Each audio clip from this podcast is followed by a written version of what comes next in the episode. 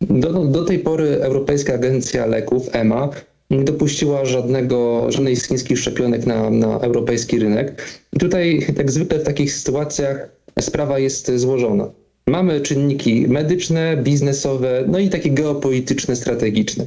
Jeżeli chodzi o czynniki medyczne, to jakby tutaj e, z chińskimi szczepionkami jest taki problem, że wciąż brak jest takich w pełni transparentnych badań, które ukazałyby się w recenzowanym e, czasopiśmie. Stąd też no, tutaj była taka dość duża rezerwa względem e, chińskich szczepionek, tym bardziej, że na przykład w, przypadku obecnie badanej przez EMA szczepionki, czyli szczepionka koncernu Sinovac, e, rezultaty dawały, były w przedziale 50 nawet do 90% ochrony przed zakażeniem. Więc to jest ogromny rozstrzał i tutaj trudno, no 50% to jest ledwo powyżej mm, zalecanego przez WHO poziomu ochrony, podczas gdy 90% to jest e, poziom e, Pfizer.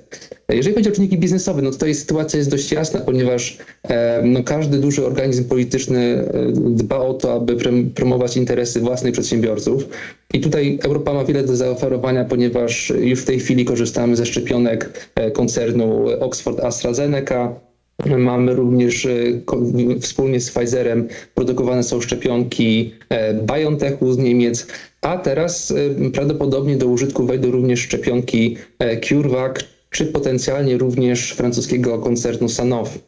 I tutaj jakby Komisja Europejska, która w taki scentralizowany sposób dokonywała zakupów szczepionek, napremiowała producentów z Europy bądź też ze Stanów Zjednoczonych. I, I wydaje mi się, biorąc pod uwagę to, że Unia Europejska w dokumentach strategicznych określiła Chiny jako systemowego rywala, no tutaj jakby będzie raczej nacisk na to, żeby jednak e, nie wspierać tego systemowego rywala, który reprezentuje odmienny system polityczny, e, określany jako taki niezgodny z wartościami, które powiedzmy legły u podstawy projektu europejskiego. I no, gdyby Zachód, który pełnił do tej pory, do niedawna jeszcze rolę takiego globalnego centrum politycznego i gospodarczego, będzie zmuszony do zakupu e, szczepionek z Chin, to byłby bardzo poważny sukces propagandowy e, chińskich władz, a, a tego z pewnością e, nie chciałaby Unia Europejska, która tego modelu nie wspiera.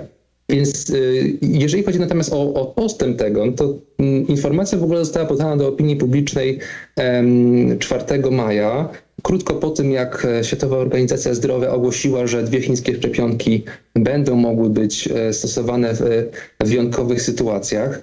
E, I tutaj ja bym nie oczekiwał, że e, Sinovac stanie się jakoś, czy, czy inne chińskie szczepionki staną się mm, jakimś takim ważnym e, graczem na rynku europejskim. To właśnie wydaje mi się, że Komisja Europejska będzie raczej wstrzymywała to. Potencjalnie znaczenie tego kroku postrzegałbym może w charakterze na przykład paszportu szczepionko- szczepionkowego.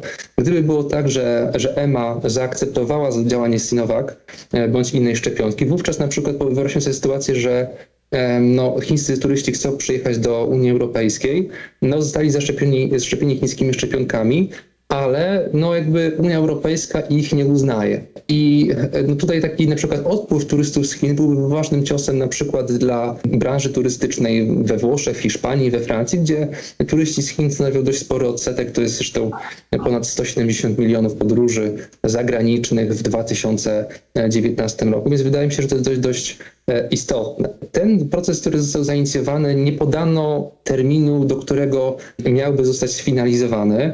Jest to, że jak powiem, badanie w czasie rzeczywistym, czyli to nie czekają, że jak powiem, ten zespół badawczy nie czeka na to, aż ukażą się jakieś dane przez, e, przez koncern, tylko jakby sami w warunkach laboratoryjnych przeprowadzają, e, przeprowadzają takie badania.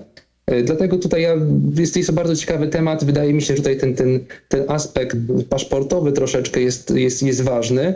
Przy czym nie oczekiwałbym, żeby e, Sinovac stał się jakąś super ważną e, szczepionką na rynku europejskim. Może to być również związane z tym, że część państw, jak na przykład Węgry, korzystały z tych szczepionek chińskich, więc może jest to jakaś furtka do tego, aby również te szczepienia, na przykład przeprowadzone na Węgrzech, zostały jakoś zintegrowane z tym unijnym systemem paszportowym.